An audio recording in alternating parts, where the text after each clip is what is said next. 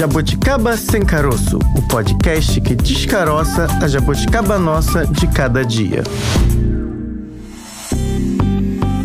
Chegou a quarta-feira, seja muito bem-vindo ao nosso programa Jabuticaba Sem Caroço. Eu sou a Francine Augusto, já estou aqui posicionada, esperando ter mais um excelente programa. Parece muito é, excelente. É porque a gente sabe da excelência porque você está conosco. A sua presença, Jabuticaber, torna esse programa excelente. A gente não está se exibindo, não, mas trabalhando em equipe, com certeza o trabalho fica muito melhor. Por isso que ela está aqui comigo. Eu sou a Bárbara Pereira e acompanho a relatora. Vamos para a jabuticaba do dia. Mais uma jabuticaba? Fran, infelizmente, a gente começa leve sempre porque nós é. somos desse tipo. Mas, infelizmente, esse é um tema que eu não particularmente não gosto de falar. Temos que falar porque somos jornalistas Verdade. e não podemos deixar de falar. É um assunto que a gente gostaria de não falar nunca mais aqui no Brasil, que é a fome. Verdade, Bárbara. Mais de 33 milhões de pessoas passam fome no Brasil. Você que acompanha a gente agora não consegue imaginar o que é passar fome? Pois bem, 33 milhões de pessoas sabem. Esses dados são do segundo inquérito nacional sobre insegurança alimentar no contexto da pandemia da Covid-19. Esse levantamento foi realizado pela Rede Brasileira de Pesquisa em Soberania e Segurança Alimentar e Nutricional, a rede Pensan, e teve o apoio também esses números, né, foram coletados aí com várias outras instituições, entre elas a Ação da Cidadania contra a Fome. Fran, esses números mostram que o país apresenta hoje patamares piores do que já foram registrados nos anos 90. Naquela década, o Brasil tinha 32 milhões de pessoas nessas condições, ou seja, com fome. E ainda levando em consideração, a gente tem que levar em consideração uhum. que naquele período a população era menor do que hoje. Crescemos como população e estamos com mais fome, se a gente pode dizer assim, tem mais gente lutando para sobreviver, né? É. Naquele mesmo período, o sociólogo Herbert de Souza, o Betinho, ele mobilizava a sociedade para combater a fome no país. E ele dizia, Fran, que quem tem fome tem pressa. É. é uma frase que marcou e ainda marca, marca até hoje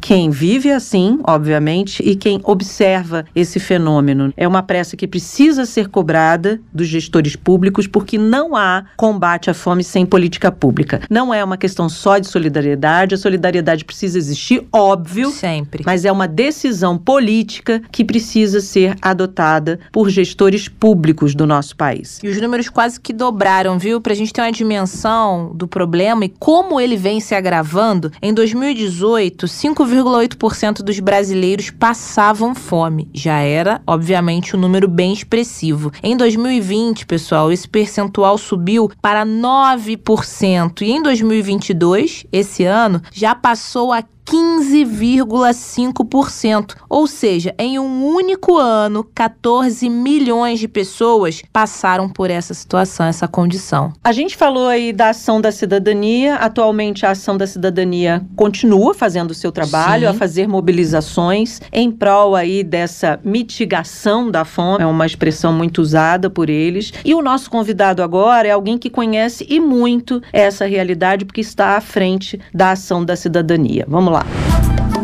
Só quem vive é quem sabe. Para conversar conosco a respeito desse assunto agora, então chamamos o nosso entrevistado Kiko Afonso, que é diretor executivo da Ação da Cidadania. Kiko, que bom que você aceitou estar aqui no nosso programa de hoje. Muito obrigada, viu? Imagina, Francine, é sempre um super prazer estar aqui. Kiko, a gente queria falar dos números dessa pesquisa apresentada por vocês, da Ação da Cidadania. Números tristes. Cada vez mais a gente tenta ser otimista, quer ver pensando num Brasil melhor, vai melhorar com todos juntos, mas o cenário não está nada favorável nesse momento aí, pelo menos de acordo com o recorte que vocês fizeram no ano de 2022. Queria que você falasse um pouco a respeito desses números. Olha, realmente é trágico, né, o que a gente está vivendo, especialmente para a Folha Cidadania, que é uma entidade fundada pelo Herbert Souza Betinho há quase 30 anos atrás, justamente criada num momento onde o Brasil se deparou com 32 milhões de brasileiros em situação de fome. Olhando para o que a gente tem hoje, quase 30 anos depois, onde a gente tem avanços tecnológicos incríveis, mudanças na sociedade absolutamente incríveis, você vê que a fome continua sendo um dos principais problemas do país. Hoje, a gente tem mais pessoas em situação de fome do que quando a ação da cidadania foi lançada só mostra que a gente falhou completamente na nossa luta contra a fome no Brasil. Uhum. Então, assim, a gente está olhando isso com, com, muita tristeza, um sentimento um pouco de derrota nesse sentido, mas com muita força para tentar lutar contra isso e, de novo, trazer o Brasil para fora do mapa da fome da ONU. Agora, Kiko, pensando esses números aqui, né, aponta aí que são mais de 33 milhões de brasileiros que não têm o que comer. E aí a gente pode. A pergunta que se faz nesse nesse momento e que muitas vezes se atribui a esse fenômeno que foi a pandemia. Só a pandemia teria gerado, a gente pode atribuir só a pandemia esse gerador desse número tão grande no Brasil? É, isso é uma coisa que é muito importante, essa pergunta, para que as pessoas compreendam o que, aconteceu nos últimos anos. Né? É, a pandemia, a própria guerra da Ucrânia, todas essas questões, é claro, têm um papel dentro desse contexto, mas esse contexto começa a partir de 2016, quando há uma mudança nas políticas públicas de assistência social e de segurança alimentar no Brasil. O Brasil passa a mudar o seu foco de como lida com segurança alimentar,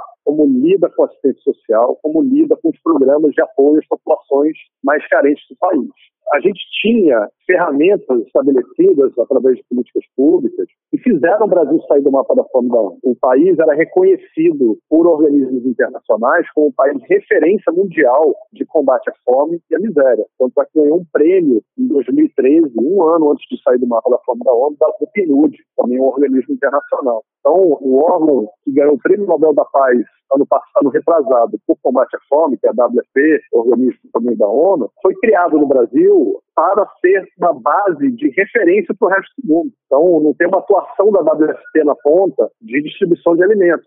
Era um, escritório de excelência, onde você trazia delegações do mundo inteiro para conhecer a experiência brasileira. Então, isso parece uma realidade de 100 anos atrás, olhando a realidade de hoje. Mas isso era o Brasil em 2014. A partir de 2016, a gente começa a ver uma mudança nessa visão de olhar para a sociedade, olhar para a segurança alimentar, e culmina no primeiro ano do governo Bolsonaro, que extingue o Conselho de Que era o órgão que trabalhava com a sociedade civil, uma articulação entre o que se sabia da sociedade civil e o que o governo estava fazendo. A partir daí, todos os programas que olham para a questão da segurança alimentar foram sendo desmantelados, ou, apesar de não desmantelados, reduzidos de forma tão drástica drástica e a consequência está aí. As pessoas acham que a consequência de uma guerra na Ucrânia é o que faz o alimento tão caro. Faz também, mas se a gente tivesse, por exemplo, focado em subsidiar alimentos que a gente consome, como arroz e feijão, a gente não estaria hoje nessa crise com preços altíssimos de itens que a gente consome todo dia. Então tem uma falta de planejamento, sabe, de olhar para a segurança alimentar e compreender a necessidade de produzir alimentos que a gente consome mas também de olhar as políticas públicas como ferramenta importantíssima para a saúde. Sem elas, quando vem a Covid e quando vem a guerra, a gente é literalmente derrubado no chão, sem nenhuma ferramenta para contra. Kiko, mesmo sabendo da importância da participação né, de políticas públicas, às vezes a gente se sente, estou me colocando nesse lugar também, um pouco impotente. O que, que a gente pode fazer? Como que apenas quatro em cada dez domicílios conseguem manter a segurança alimentar? Alimentar. Isso não entra na minha cabeça. Parece longe, mas está cada vez mais perto da gente. O que o cidadão, eu, Francine, a Bárbara e o Kiko, o que, que a gente pode fazer? Tem que ter política pública, o governo tem que ter o seu trabalho, mas nós, cidadãos, o que, que a gente pode fazer de alguma maneira para que esses números não aumentem cada vez mais? De fato, isso é muito difícil acreditar né, que esse número tem aumentado tanto. É, quatro em cada dez é um número assustador para o Brasil, é. o maior produtor de alimentos do mundo. E é isso que você falou, né? Essa realidade está batendo a nossa porta cada vez mais próximo.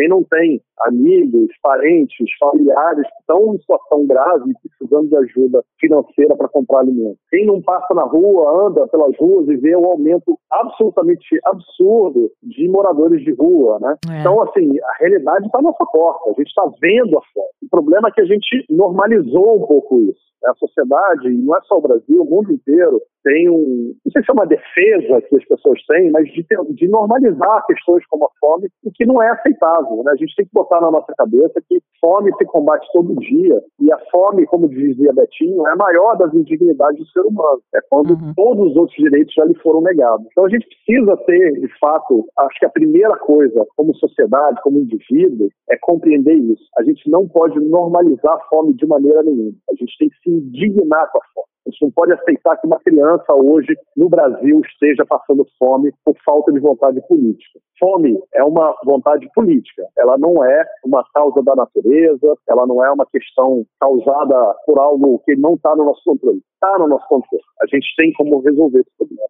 Então, assim, acho que a primeira coisa como indivíduo é essa. A gente tem que se indignar todos os dias até que a fome seja erradicada no Brasil. Agora, como atuação e essa impotência que você cita, imagina, né? A gente, como ação da cidadania, que atuou ano passado ajudando mais de 10 milhões de brasileiros em todos os estados do Brasil, a gente se sente impotente também. Apesar de tudo, a gente se sente absolutamente impotente diante do problema que a gente tem. É um problema de 33 milhões de brasileiros que são uma insegurança alimentar grave. Uhum. Você contar todas as outras inseguranças alimentares, que já são restrições alimentares também, a gente está falando de muito mais do que isso. Então, a nossa atuação ela tem que ser no nosso dia a dia. Eu acho que apoiando pessoas que estão no nosso entorno, apoiando campanhas de doação de alimentos e tentando, obviamente, manter essa indignação, seja onde você estiver, no seu trabalho, no seu círculo de amigos, para que a gente possa fazer com que, de fato, esse tema não saia da pauta e que ele seja encarado como o maior problema do Brasil no momento. Hoje, o maior problema do Brasil no momento é a fome. Não tem como a gente não ter esse olhar. A Covid já é uma coisa que, olhando para esse número, já virou secundária, porque a gente está com pessoas morrendo de fome hoje, 33 milhões de pessoas, crianças, mulheres,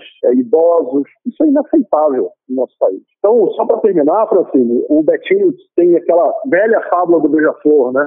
É, que é sempre importante lembrar para as pessoas. Um grande incêndio na floresta, você tinha lá os bichos todos fugindo desse incêndio da floresta, e aí uma onça fugindo, olha para o lado, um pequeno beija-flor pegando a gotinha d'água e jogando naquele incêndio gigantesco. E aí a onça olha para o beija-flor e fala: Beija-flor, tá maluco, cara? Você não vai conseguir fazer nada, esse incêndio já vai devorar tudo, vamos embora, vamos fugir, deixa isso para lá. Aí o beija-flor olha para a onça e fala: Olha, eu sei que sozinho eu não vou conseguir, mas pelo menos eu estou aqui fazendo a minha parte.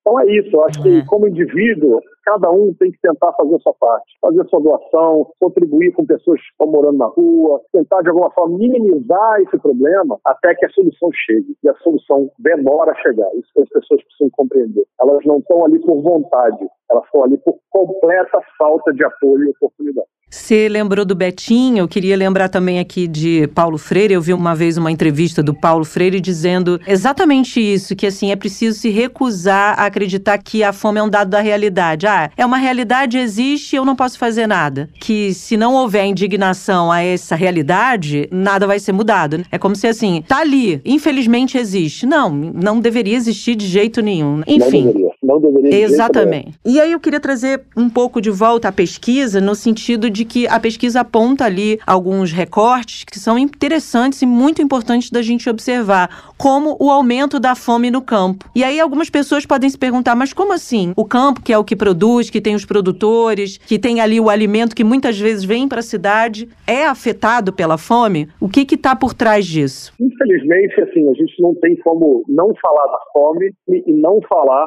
do que é o trabalho no campo, né? especialmente dos pequenos agricultores. Existe hoje um modelo muito predatório para os pequenos produtores, que infelizmente também tem acontecido desde 2016, que é uma mudança de foco do governo federal em apoio aos pequenos produtores. A gente sabe muito bem que o Brasil é um dos maiores produtores de alimentos do mundo, especialmente soja, milho, cana-de-açúcar, que são itens que são para exportação. São itens que o grande agronegócio utiliza para exportar para outros países. E é o que a gente chama das famosas commodities. Né? São os itens que são negociados internacionalmente em bolsas internacionais e que esses, o agronegócio, claro, né, ele existe para isso, para gerar lucro, ele vai atrás desse caminho, ele vai atrás desse grande mercado que paga mais, paga em dólar, paga em euro, etc. Por que, que tem a ver com a fome do campo, né? Vocês devem estar se perguntando. Porque simplesmente, cada vez mais o agronegócio vai estrangulando os pequenos produtores, porque é assim que o governo federal tem feito em relação às políticas públicas. Tem dado subsídios e apoio gigantesco a esse agronegócio exportador em detrimento do pequeno produtor. Tem reduzido os financiamentos para o pequeno produtor, reduzido o apoio técnico para o pequeno produtor, e esse pequeno produtor se vê totalmente refém de se converter a ser fornecedor de alimentos para esse grande agronegócio. Então, o cara que produzia arroz e feijão ali para subsistência ou para o entorno ali, para as feirinhas locais, para as comunidades locais, passa a ser cooptado a produzir alimentos para o grande agronegócio porque ele não tem alternativa, porque o preço da terra começa a aumentar por conta da especulação, e aí começa um processo onde esses, essas famílias que conseguiam sobreviver disso, conseguiam financiar suas famílias, passam a ter que encaixar numa cadeia produtiva que estrangula cada vez mais o preço, que ele cobre cada vez mais barato, recebe cada dia menos apoio técnico e subsídio do governo, para que ele acabe no fim do dia vendendo a sua terra no grande agronegócio, e aí sim ele tenha que sair. É, não é à toa que há um inchaço gigantesco da população das áreas metropolitanas, que não há o menor planejamento das áreas rurais no Brasil, não há o menor apoio para as famílias permanecerem. Só se olha para o desenvolvimento do grande agronegócio, não se olha para o desenvolvimento do pequeno produtor. Tem os dados, que não estão nessa pesquisa, mas que eu sempre gosto de trazer, que é o Brasil tem menos área plantada de frutas, legumes e verduras do que o Japão. Não é absolutamente inacreditável um uhum. país que tem 4% da área do Brasil produz mais fruta, legume e verdura do que o Brasil, que é gigantesco. Por que, que, isso acontece? Porque existe uma total falta de incentivo para essas pequenas famílias permanecerem no campo. Só que essas famílias não têm o que fazer, elas não, não aprenderam a tecnologia, não aprenderam engenharia, elas, elas trabalham no campo. Então, quando você tira essa forma de subsistência, de trabalho delas, você joga elas imediatamente na miséria. E é isso que está acontecendo. A gente está vendo um campo cada vez mais estrangulado, cada vez mais deteriorado, e famílias tendo que migrar para cidades grandes para aceitar subempregos incharem as favelas, as comunidades, é por total falta de alternativa. Isso se soma a uma falta completa de planejamento do que é o Brasil, do que é um planejamento de segurança alimentar e do que é um planejamento de produção de alimentos. E Kiko, com esse raio-x né, feito por vocês, a gente mostra mais uma vez que a fome ela tem gênero, também tem cor e região. Fala mais um pouco para o nosso ouvinte a respeito dos dados da pesquisa. Exatamente. A gente vê, infelizmente, uma manutenção dos dados da região norte e nordeste. Região norte maior ainda, um percentual altíssimo de famílias em insegurança alimentar grave, assim como na região nordeste, e uma predominância de mulheres, especialmente mulheres negras. Então, quando você fala isso muito bem, né? A fome tem CEP, a fome tem cor e a fome tem gênero, porque ela tem exatamente esse recorte ela é de uma região, ela é de um, uma cor e ela tem uma predominância da mulher. É, e, em especial, né, casas com famílias com crianças até 10 anos também tem um recorte muito significativo de fome, né, de situação de fome. E quando você olha famílias chefiadas por mulheres negras, se eu não me engano, o dado é de quase 65% das casas estão em insegurança alimentar no Brasil. Isso é um completo absurdo e mostra é, o retrato do que é o preconceito, a falta de olhar de desigualdade social que esse país vive. Acho que quando alguém contesta que o Brasil não é preconceituoso, que o Brasil não tem problemas de diversidade, é só mostrar esses dados que você vai ver claramente que o problema está ali. Está escancarado na nossa frente e a gente tem que enfrentá-lo da melhor maneira possível e o mais rápido possível. Kiko, queria puxar para outro dado da pesquisa. A gente tem visto nos últimos anos um pensamento totalmente equivocado por parte da sociedade brasileira de que seria algo fácil para as famílias que passam necessidade e pedir nas ruas, tentar uh, conseguir o seu alimento de uma forma que não seja pelo trabalho, e sim pela abnegação de um grupo ali que quer ajudar, né? E aí a pesquisa mostra que não, que as famílias têm sim muita vergonha de sentir fome, de passar por esse processo, de vivenciar isso, de ser exposto, porque muitas vezes precisa ir para a rua pedir ou precisa ir para alguma alguma entidade que faça ali, né, dê assistência. E esse é um processo que não só envergonha, como humilha. Kiko, queria que você falasse desse dado da pesquisa. Nossa, até me envergonha que alguém tenha capacidade de pensar isso, sabia? Mas tem, né? A gente é, sabe que tem. tem. Exatamente, a gente sabe que tem. Mas, enfim, eu acho que, são pessoas que nunca viveram a fome. Né? Elas não uhum. sabem o que é essa realidade. É aquela coisa, né, da solução de cima para baixo, da pessoa que olha e não tem mínimo de empatia, de compreender o que se passou na vida dessa pessoa, o que passa no dia a dia, essa relação dessa pessoa de ir para a rua, pedir para alguém os alimentos seu e muitas vezes para o seu filho. Isso é, é muito humilhante para a pessoa. Por mais que ela faça isso de forma contínua e de repente ela tenha até criado isso como seu modo de vida, isso é um modo de vida que para ela ela tem que se humilhar todo dia para conseguir o mínimo E não é porque ela está ali porque ela quer, ninguém está ali porque ela quer. Assim como quando a gente olha quando as, as chuvas acontecem, desabam os barracos nas comunidades, as pessoas não estão morando ali por vontade. Aquilo é uma total falta de oportunidade de morar em outro lugar assim como essas pessoas. Elas não têm oportunidade. Eu gostaria muito que essas pessoas olhassem para cada um desses indivíduos e falassem: beleza, o que, eu vou fazer para solucionar o problema daquela família ali que está na rua pedindo dinheiro? Vai entender, senta com aquela pessoa e tenta entender o contexto daquela família, o que, que aconteceu. A gente já tem casos absurdos de violência doméstica, de famílias que foram lesadas por pessoas que acabam tendo que morar na rua. E aí você tem toda a dificuldade de acesso aos mecanismos do Estado para ajuda, para apoio, para elas poderem sair desse buraco e acabam dependendo única e exclusivamente da solidariedade das pessoas e que muitas vezes, grande maioria das vezes, é muito pouco para sua sobrevivência. Né? Então, assim, é, é muito triste que a gente tenha que encarar uma realidade como essa e as pessoas não entenderem que com fome nada, não se consegue fazer nada, não se consegue procurar emprego, não se consegue ter saúde, não se consegue estudar. Né? Tem grandes pesquisas que mostram que a insegurança alimentar tem um, um, um, efeito direto na capacidade das crianças de estudarem. Então, mesmo uhum. que ela vá estudar, ela não consegue aprender, porque ela está fome. E ela vai, à medida que a fome vai aumentando, ela vai largando a escola. Então, assim, é isso. Acho que falta empatia, muita empatia no Brasil, a compreensão do problema e para a gente poder atacar ele de forma efetiva. Quantas e quantas vezes a gente já escutou ou até viveu por pessoas próximas? Eu já tive pessoas próximas a mim na minha infância que viviam uma situação muito vulnerável, complicada, e de fato iam para o colégio para poder se alimentar. Amigos meus falavam, não, tem que comer aqui, às vezes não conseguiam se concentrar na aula porque não tinha comida e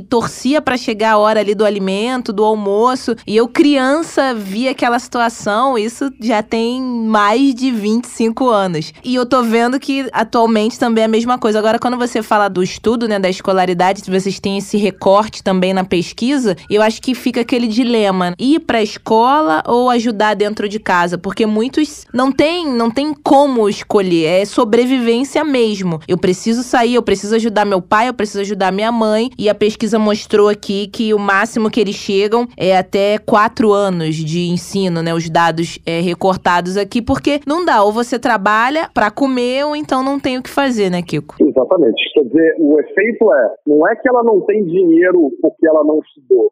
É, não é que ela não, tem alimento que ela não estudou. Ela não estudou porque não tem alimento. É o contrário. Então, se você não deixa que a, que a, a pessoa, que a família tenha alimento para sobreviver, ela vai ter que correr atrás do alimento. Ela e todo mundo da família. Então, se a gente não entender isso, eu vejo muitas, até entidades da sociedade civil falando isso. Não, o que resolve a educação, o que resolve a saúde, o que resolve é emprego. É verdade isso, mas se você não dá alimento para essas pessoas, como é que elas vão se preparar para ir para uma entrevista de emprego? Como é que elas vão estar aptas a ir para o colégio? Como é que, sabe, não tem como. A gente precisa inverter a ordem do processo. E eu tenho até dito muito isso, né? A visão de como a sociedade civil e o próprio setor privado têm olhado para os problemas do Brasil, em especial a fome, tem deixado de lado a fome como se fosse um tema secundário, como se fosse um tema que todas as outras coisas vão resolver. E de fato vão resolver. Mas até chegar a elas, você precisa primeiro resolver o problema da fome. O problema da fome é emergencial, é diário e imediato. A educação, a saúde, essas são coisas que vão vir ao longo do tempo e que a gente tem que, obviamente, lutar por elas. Mas hoje a gente tem um problema imediato. Se a gente não tivesse olhar de apoiar essas famílias hoje, a gente simplesmente vai perder gerações e gerações da fome no Brasil. Kiko, vou te fazer uma pergunta muito pessoal, né? Porque eu tô aqui olhando para os dados, ouvindo você e pensando que em algum momento da nossa história a gente achou que já tinha superado essa ideia de que quem tem fome é porque tinha uma expressão, né? Porque não correu atrás, porque não se esforçou. É a tal da meritocracia, né? A gente já tinha achado que tinha superado essa ideia porque existem inúmeros estudos há anos, né? Me lembro do período do Betinho, já tinha estudo naquele período que mostrava com fome você não avança em absolutamente nada. Exatamente isso que você falou. Você não tem condições físicas de procurar emprego, você não tem condições emocionais de se colocar diante de um empregador, você não tem uma série de elementos. Com fome não se faz nada e a gente sabe disso. A gente já vivencia isso corporalmente, se é que a gente pode falar assim, qualquer um de nós. E a gente achou que já tinha superado um pouco essa ideia de que a sociedade brasileira já teria entendido isso. E agora, novamente, no ano de 2022, a gente está vendo que não. Porque 33 milhões de pessoas com fome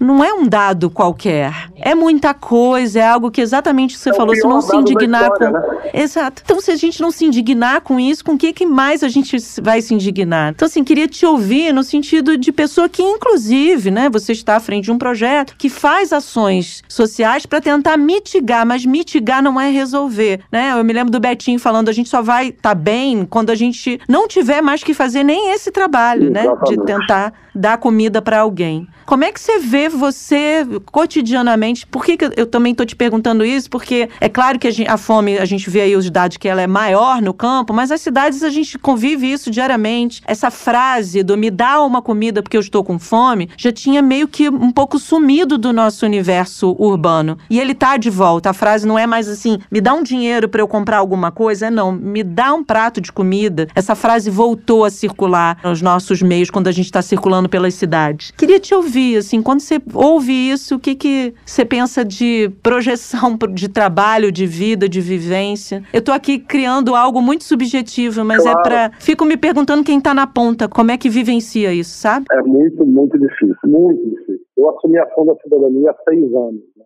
Foi exatamente quando, infelizmente, a fome começou a voltar. E eu estou acompanhando essa escalada no meu dia a dia, né, aprendendo muito em relação à questão da segurança alimentar nos últimos anos. É, mas eu nunca deixei, acho que muito por conta da minha experiência de vida com Betinho, né? Betinho era praticamente um tio para mim. É, a gente, meu, meu pai e ele foram exilados juntos, né? No Chile, depois no Canadá e depois voltaram para o Brasil e fundaram o IBASE, que é a entidade mãe é, da Ação da Cidadania. É, então eu, eu sempre tive esse olhar para a fome de uma maneira muito, muito sincera, muito empática. Né? E você imagina, né? Eu hoje acordo de manhã, vou de manhã comprar o café da manhã no supermercado, um trajeto de menos de 50 metros. Só nesse trajeto eu encontro duas ou três famílias é, pedindo alimento. Sim, meu dia é, é, Você não cria uma carapaça é, de trabalho, mais ou menos como os médicos, né? Que atuam ali com vidas o tempo todo, é chorando o dia inteiro. É difícil olhar para essa realidade e não, não se emocionar o tempo todo, de assim, compreender essa realidade e ver as famílias suplicando para sobreviver na tua frente. Né? Por favor, eu preciso sobreviver, meu filho não come desde ontem. E é uma sensação de impotência completa, por mais que eu tente ajudar e a gente aqui na Ação da Cidadania tente ajudar, é um trabalho muito difícil, muito difícil, especialmente quando a gente, como entidade, que tenta mostrar, expor o tema, chega para as empresas, chega para as pessoas para pedir dinheiro nas nossas campanhas e ouve coisas do tipo, ah, mas pô, vou dar dinheiro para essa pessoa comer, fazer, dar emprego, precisa ter vergonha na cara, precisa, a pessoa precisa querer trabalhar, sabe? É, vive de Bolsa Família, como se o Bolsa Família né, fosse algo incrível. Eu gostaria muito que essas pessoas vivessem de Bolsa Família durante um ano para entender que 170 reais por mês não é algo que consegue transformar a vida de ninguém. Então, assim, é um retrato um pouco da sociedade que a gente está vivendo hoje. Uma sociedade muito polarizada, que o Betinho dizia isso na época, né, que a fome é fome.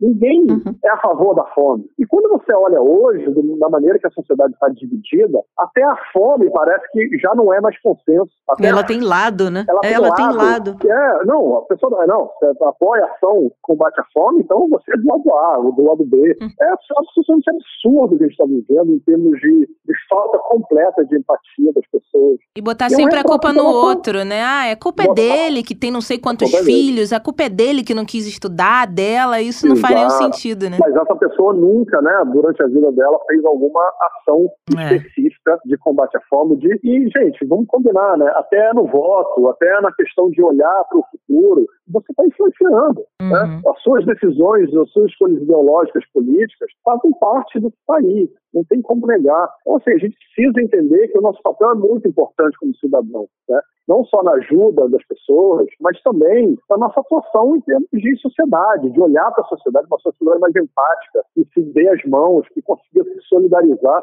com quem tem menos e compreenda que assim, eu quero sim abrir mão um pouco do que eu tenho para poder ajudar quem não tem. Mas para fazer esse movimento, as pessoas precisam primeiro, é isso que você falou, compreender que aquilo não é por vontade. A pessoa não está ali porque ela não lutou, porque ela não trabalhou, porque ela não se esforçou. Né? Quando um rico tem um problema emocional, é depressão. Quando o pobre tem um problema emocional ali, sem comida, sem trabalho, sendo espancado em casa, aí é frescura. É, porra, falta de trabalho, sabe?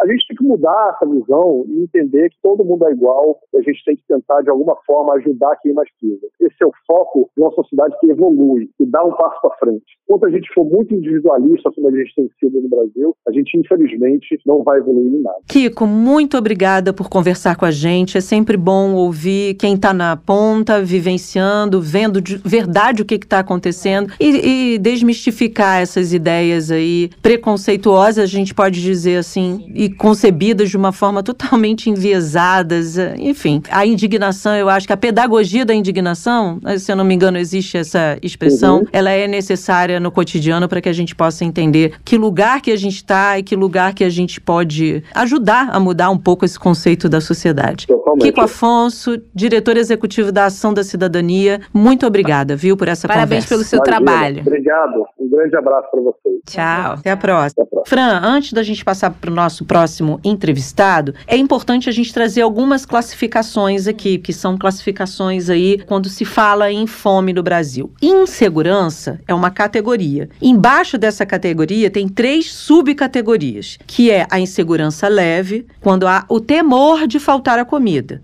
Não está totalmente em falta, não, mas se teme, né? Mas que é uma preocupação justa, porque é. leva a família a restringir a qualidade dos alimentos. Aí as pessoas podem pensar: ah, mas essas pessoas estão comendo, mas o que elas estão comendo? É. E aí, quando a gente vai olhar os dados e ver um acréscimo na quantidade de comida processada e ultraprocessada, porque é mais barato. Muito sódio. Mas tem gordura. muito sódio, tem muita gordura, aí você tem aumento. É uma cadeia. Sim. Isso leva ao aumento de uma série de problemas de saúde, como AVC, diabetes. Então, assim, tem gente que acha, ah, mas tá comendo. O que que tá comendo? Como, né? Como né? tá comendo? Esse é um fator. O outro é a moderada. Sem qualidade, né? É sem qualidade. Alimentos em quantidade insuficiente para todos. Aí vai se agravando. Ainda tem a mesma situação da modalidade 1. Tem comida, mas não tem o suficiente. Você tem pro almoço, não sabe se vai ter na janta, não sabe quando vai ter aquele alimento novamente, não sabe se na semana que vem. Não vou nem falar semana que vem que tá longe, mas você come no café, não sabe se vai ter pra janta. E a grave é aquela que não tem acesso acesso a alimento nenhum. Não tem mesmo. Você pode ter de vez em quando acesso. Alguns entrevistados aí da pesquisa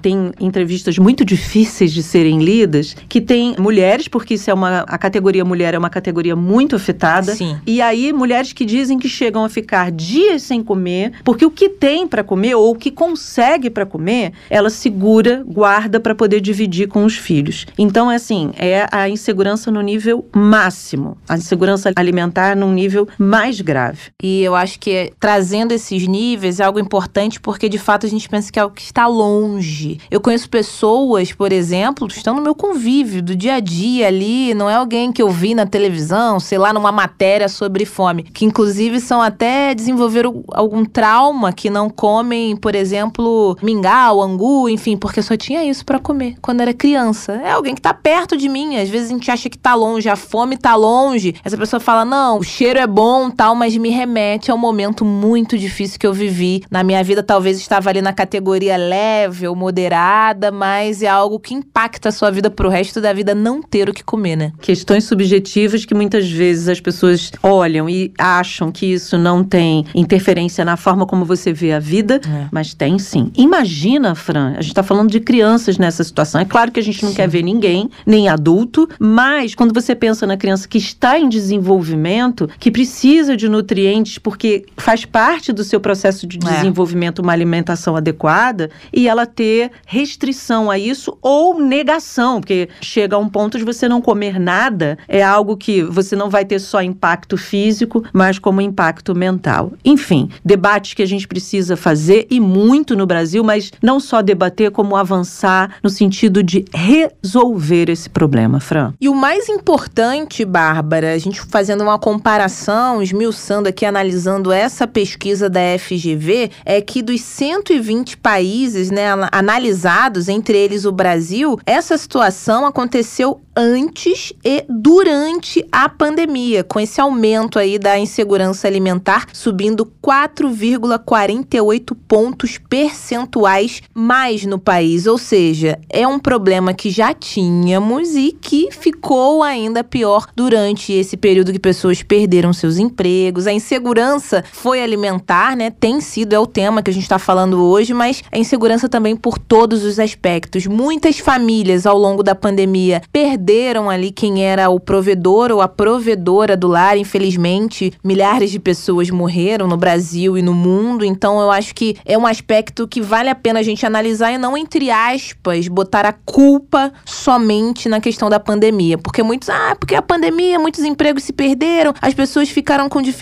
Sim, mas esse cenário vem de antes e essa pesquisa mostra isso. Pois é, Fran, quando a gente observa aí nessa pesquisa da FGV, e o nosso próximo entrevistado vai falar mais uhum. detalhadamente uhum. sobre isso, o ranking dos 10 países com mais insegurança alimentar em 2021 é liderado por países africanos, é, realidades semelhantes às dos brasileiros aqui considerados pobres, pobres economicamente. E aí a gente tem que observar também nesse sentido, como você abordou, é claro que a pandemia trouxe aí, agravou questões questões já eram consideradas delicadas do ponto de vista social, mas a gente precisa observar o quanto as políticas públicas voltadas para essas populações também deixaram a desejar aí no sentido de atender as populações mais vulneráveis. Num momento como esse, você precisa focar nessas populações e ver quais as necessidades delas e o que você precisa fazer para poder atender a essas populações, as necessidades dessas populações, principalmente no momento de agravamento como esse. E aí o nosso nosso entrevistado aborda essas questões, que é o economista Marcelo Neri. Ele já há muitos anos desenvolve pesquisas voltadas para essas populações, para as questões sociais aí. O que, que é necessário fazer de políticas públicas, desenvolver políticas públicas para poder atender essas populações, não só em momentos de agravamentos, como de uma forma perene aí ao longo dos anos, até que essas populações possam sair dessa linha de pobreza e conquistar seus próprios recursos mas há sim a necessidade de transferência de renda em vários períodos da nossa história brasileira. A gente viu a necessidade disso, a gente continua vendo a necessidade disso, e mais ainda quando se vê, quando se tem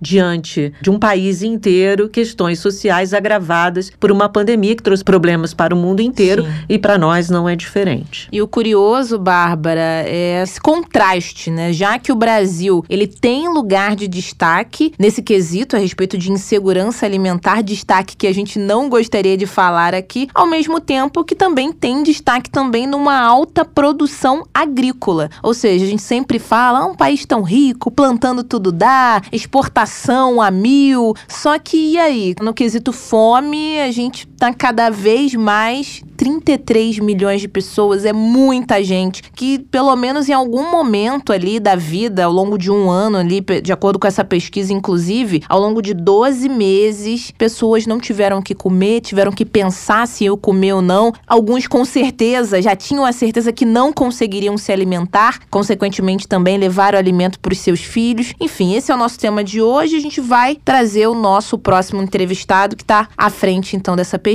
É por isso, Fran, que alguns analistas, o nosso próprio entrevistado, Kiko Afonso, apontou isso também, alegam que o Brasil precisa rever o seu modelo de produção agrícola. A gente hoje planta muita soja e muito milho, e isso não é o suficiente, a gente não sobrevive de soja e milho. Então, a gente precisa rever esse modelo do que, que a gente precisa de fato se alimentar para ter uma distribuição aí de alimentos adequada ao nosso país e não só plantar soja e milho para transformar isso em ração para animais, que esse é o grande destino final e exportar isso. É por isso que a gente precisa rever esse modelo de produção, como dizem esses pesquisadores, quem pesquisa questões sociais no Brasil, principalmente a fome. Mas esse é um assunto para o nosso próximo entrevistado também, né, Fran? Verdade, Bárbara. E trazendo também aqui para os nossos ouvintes uma outra pesquisa recente, essa realizada pela FGV, que reafirma a necessidade de se olhar com urgência para essa população mais vulnerável do país. A pesquisa mostrou que a média brasileira da população com fome subiu mais que a média mundial, gente. Por isso, a gente chama o nosso próximo entrevistado, especialista da FGV, que vai trazer esses números para gente. Para onde vamos?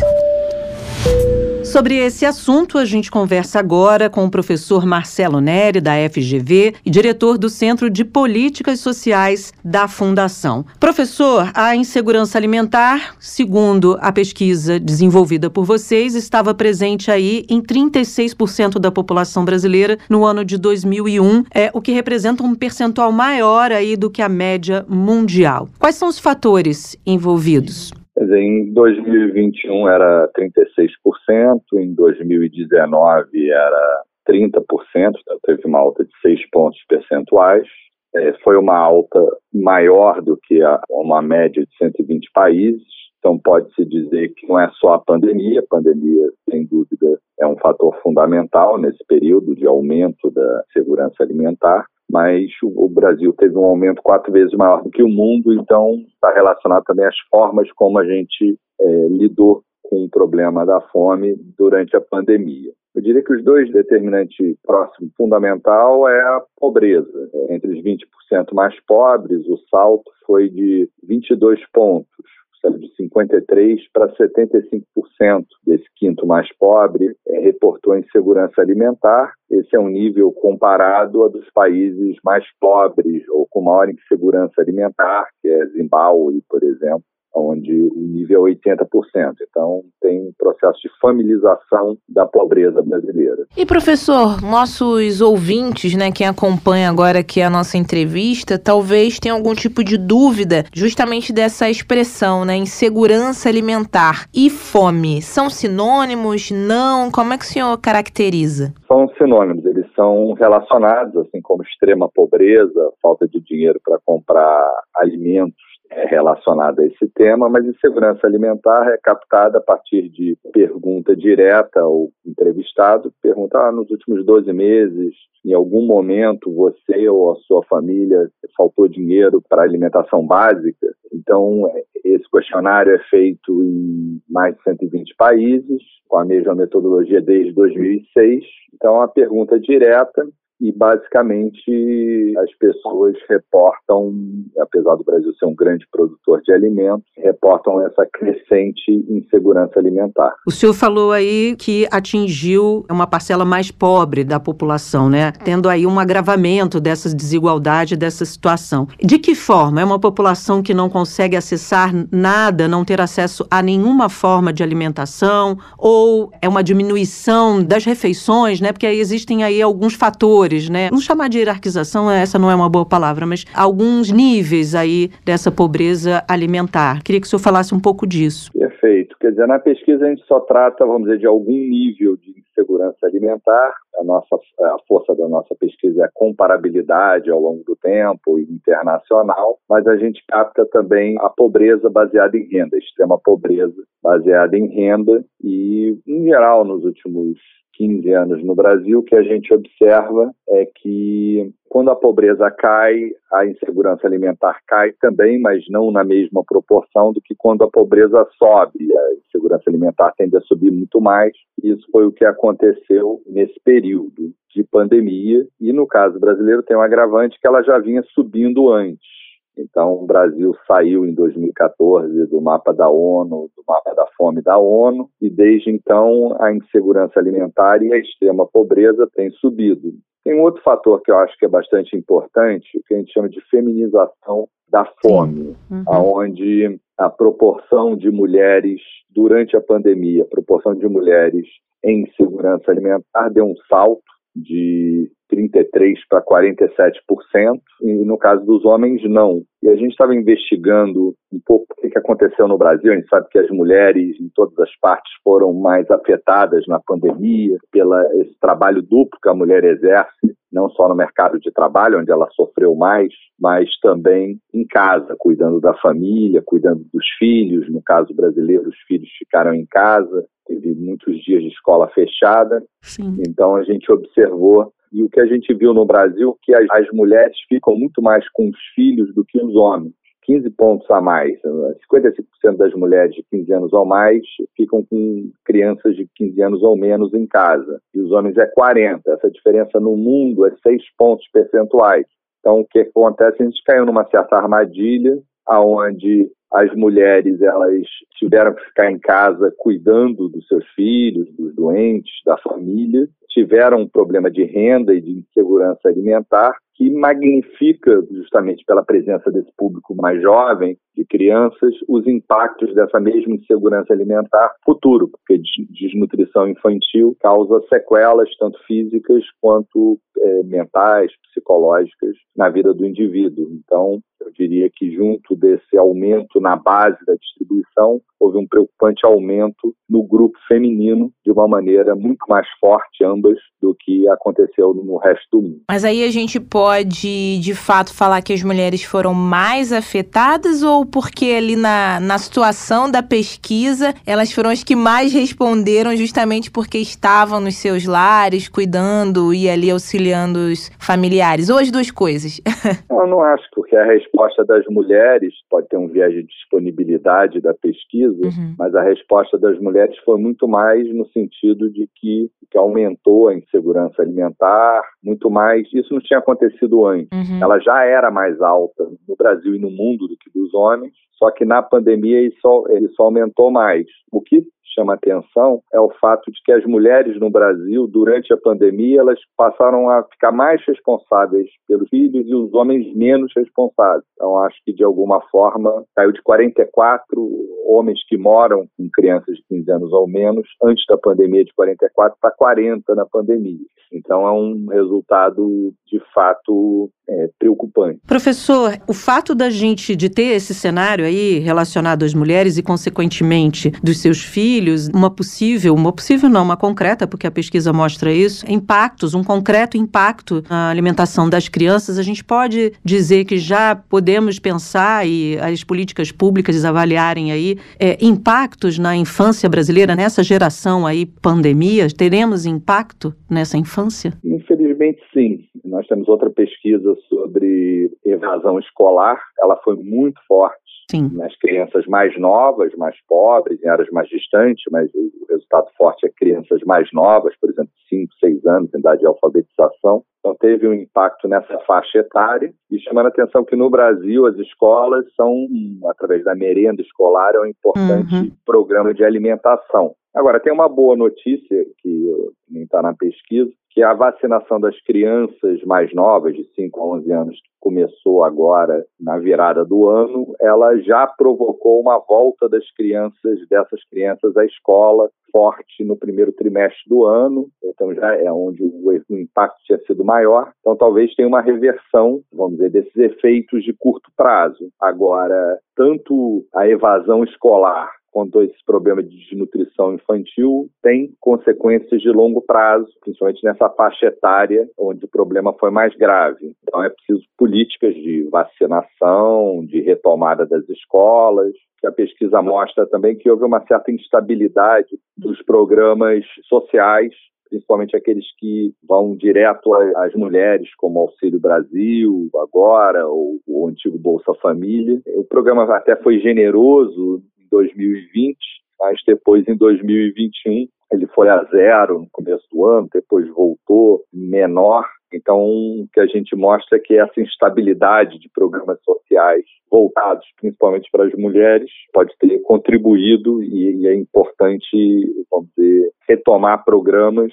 numa escala de dar mais para quem tem menos, nas famílias mais pobres, ter direito a mais recursos, famílias maiores também com crianças, a gente acha que essa sintonia fina foi perdida. Então, uma certa instabilidade, uma certa sintonia fina que é preciso reintroduzir nos programas sociais para que eles tenham uma capacidade de lidar com esses problemas. E, Marcela, a pesquisa, os dados são de 2021. Agora, falando já desse ano, 2022, você acredita que é, o cenário pode ser agravado diante aí da situação que vivemos, aumento da inflação, os números podem ser ainda mais graves, mais assustadores, digamos assim? Acho que pode. Os números de 2021 são um nível maior da série histórica. Acho que a instabilidade que houve ao longo do ano foi muito forte. Instabilidade é alguma coisa que pode ser suavizada sem custos fiscais.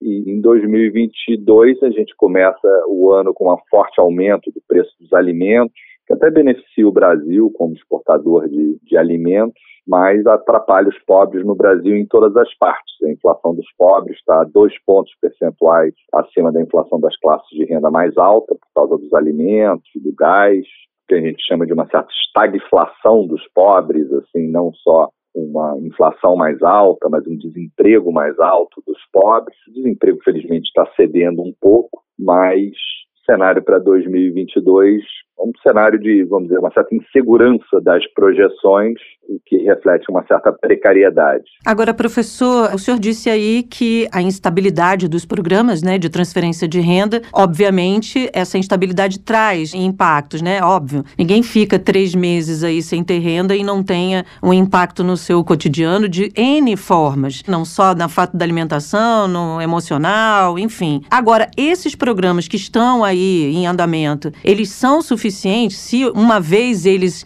estáveis, eles são suficientes, precisam ser revistos, precisam ser reavaliados, ampliados, enfim, com outras contrapartidas. Qual é a avaliação que vocês fazem disso? Eu acho quer dizer, que houve uma passagem do auxílio emergencial que voltou em 2021 e ele foi passado para o Auxílio Brasil, que é um programa até mais generoso, num certo sentido, do que o antigo Bolsa Família, um benefício mais alto, a princípio, né, é, a depender da, do efeito da inflação, mas ele aumentou bastante o, o benefício básico.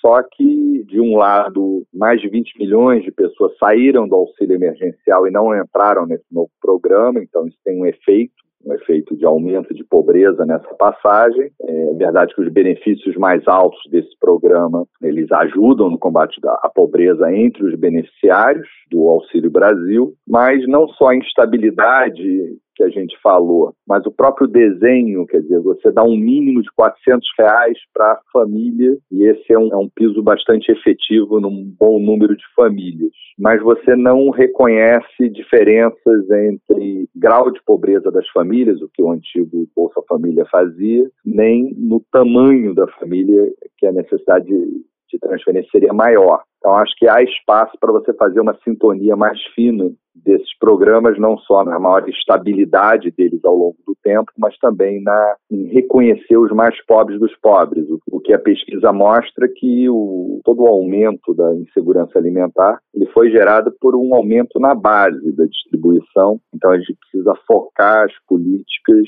muito nesse grupo para tentar minimizar um, um pouco dessas consequências presentes e futuras. Entre os mais ricos, essa insegurança alimentar ela diminuiu, caindo de 10 para 7%, o que eu acho que quem ouve a gente assim vai falar: "Ah, óbvio, isso vem acontecendo, realmente não foi uma surpresa", mas que bom que temos pesquisas como essa para, de fato, deixar isso bem claro. Agora falando da pesquisa como um todo, professor, teve algum recorte, alguma parte específica que chamou mais a atenção de vocês e foi uma surpresa com esses levantamentos? Eu acho acho que a magnitude dos efeitos, tanto sobre a base da distribuição como sobre as mulheres, chamou muito a atenção. Acho que é alguma coisa que requer mais detalhamento. Mas como você falou, por exemplo, entre os mais ricos caiu a insegurança alimentar e a gente se aproxima é, nesse grupo dos 20% mais ricos de níveis da insegurança alimentar mais baixa da pesquisa de 120 países, que é o da Suécia, uhum. enquanto nos níveis mais baixos da distribuição de renda é parecido com os países mais pobres, como Zimbábue, Serra Leoa,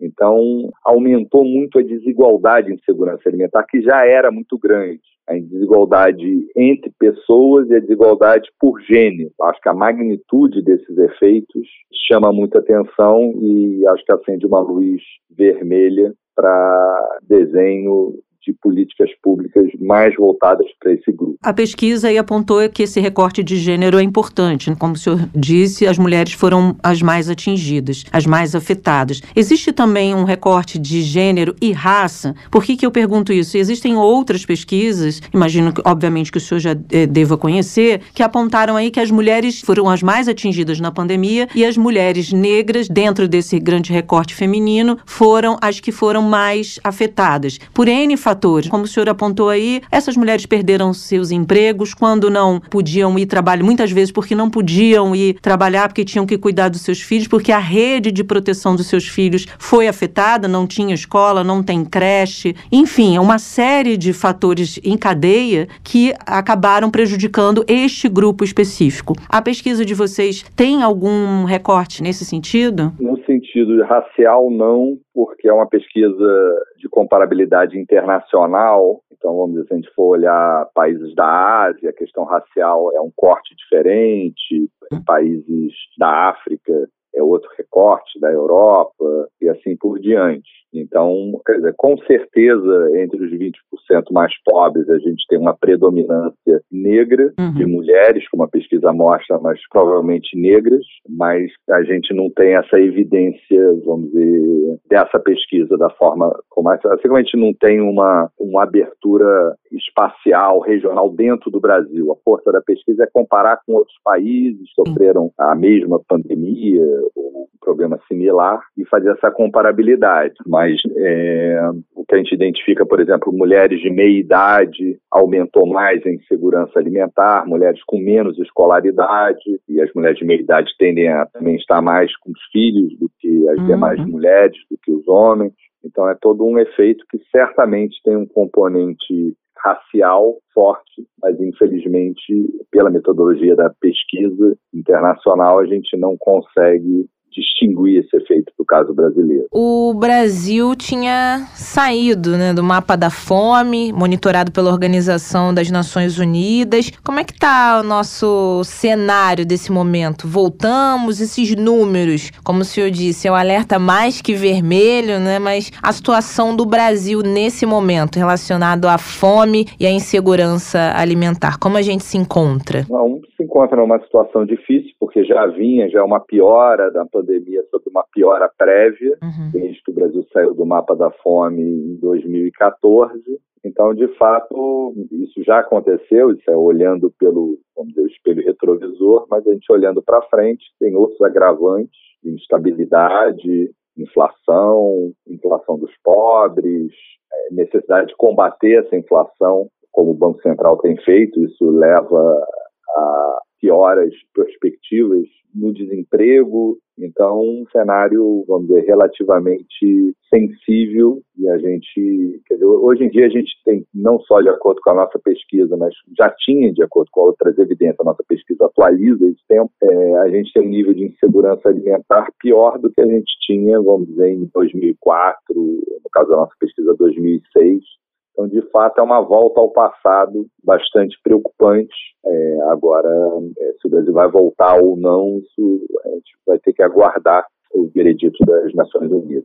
Professor, muito obrigada pela sua participação aqui no nosso podcast. Esperamos que o senhor volte outras vezes para explicar para o nosso ouvinte cada vez mais o que, que a gente aí, qual é o nosso cenário, o que podemos fazer para mudar essa rota, né? E que a próxima pesquisa traga números, é, né? melhores. Infelizmente, neste caso, os nossos números realmente estão muito alarmantes. Muito obrigada, professor. Eu que agradeço. Tchau. Tchau, tchau. Chegamos ao fim do Jabuticaba Sem Caroço. Hoje um assunto nada leve. Nada animador. Ser, é, nada animador. Mas não podemos aqui deixar de falar desse assunto, como já falamos no começo, porque estamos numa sociedade, é um coletivo. Não custa nunca repetir isso aqui, certo, Fran? De que a gente precisa olhar para a sociedade como um olhar mais empático, como disse o Kiko, no sentido de que nós também vivenciamos esse Sim. problema. Esse problema não é do outro. É nosso. Ele é nosso. Se tem alguém passando fome ao seu lado, não é normal, não é natural. Não vamos naturalizar a fome como se fosse algo que essa pessoa está vivendo porque ela merece, porque ela não se esforçou, porque ela não é esforçada. Fome não é algo natural. E nosso programa de hoje fica por aqui. Amanhã tem mais, vou fazer mistério pro programa de amanhã. Mas vai ter uma entrevista. Peso pesado, Bárbara? Peso pesado. Esse Você daí- não vai contar, jura Eu você não vai guardar vou, segredo? É, é, segredo, não conte. É, tá parecendo é. enredo de escola de samba. Não, mas a, é, é pra puxar a audiência, dizem, né? De vez em quando a gente faz igual na TV. Não sei se dá muito certo. Na TV aberta, eles ficam segurando o A programa caixa, por horas. Caixa, o que que tem nessa O que, caixa? que tem dentro da caixa? Tava vazia. Meu Deus, olha, vamos lá. A gente vai ter um historiador aqui, não vou contar o nome, mas ele fala bom. muito, de cultura brasileira, de cultura popular brasileira, de brasilidades. É esse o nosso assunto de amanhã com ele, Já Fran. foi citado em, o- em E vários, episódios. programas aqui. é. Ou seja, agora o nosso ouvinte vai voltar e ouvir tudo pra pegar essa dica e com certeza estará aqui nesse mesmo horário escolhido por você pra acompanhar o nosso programa, Eu viu? só sei que vai ser bom. Oba! Então, até amanhã. Arroba Jabuticaba SC é o nosso Twitter. Tchau! Jabuticaba Sem Caroço, o podcast que descaroça a jabuticaba nossa de cada dia.